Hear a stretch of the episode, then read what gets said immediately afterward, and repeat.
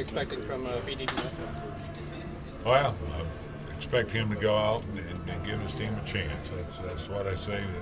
That everybody hits that mound and uh, you know compete out there and uh, keep us in the game uh, and uh, you know stay away from uh, you know the walks and things like that that hurt them in the past.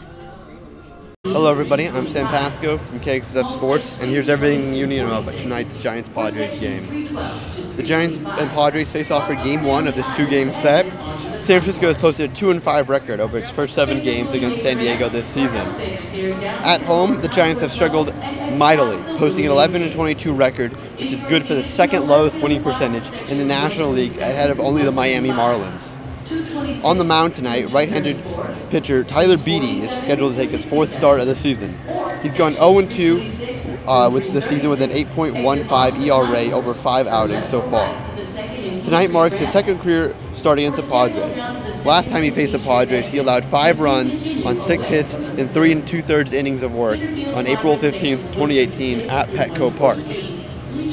The key for tonight's Giants game will be for them to be able to get hits and score with runners in scoring position. The Giants hitters have not hit a home run with a runner in scoring position over the last 14 days, which is fewest in the Major League Baseball.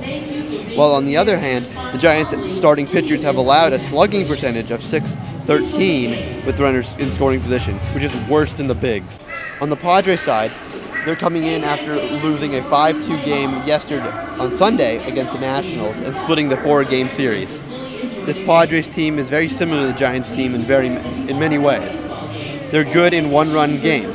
Their 6 and 16 record is very comparable to the Giants' 14 and 6 record.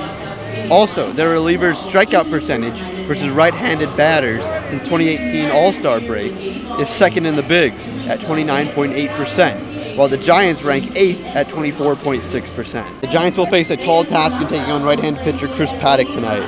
He's been cold lately, 8.68 ERA in his last two starts, but he retired the first 10 Giants hitters he faced back on March 31st and has the highest strike rate among all NL pitchers at 70.8%. If you're coming to the Giants game tonight, it is Say Hey Tuesday, presented by NBC Sports Bay Area. Both pregame and postgame live will be from Willie Mays Plaza. Come by for a collector's edition cheer card and a chance for a giveaway, which is a San Francisco Giants fanny pack tonight. Also, at the ballpark is Alzheimer's Awareness Night and Portuguese Heritage Night, with the special event ticket holders receiving limited edition t shirt and bobblehead. And as always, be sure to check out KXSF Sports on Twitter for live Giants updates throughout the game.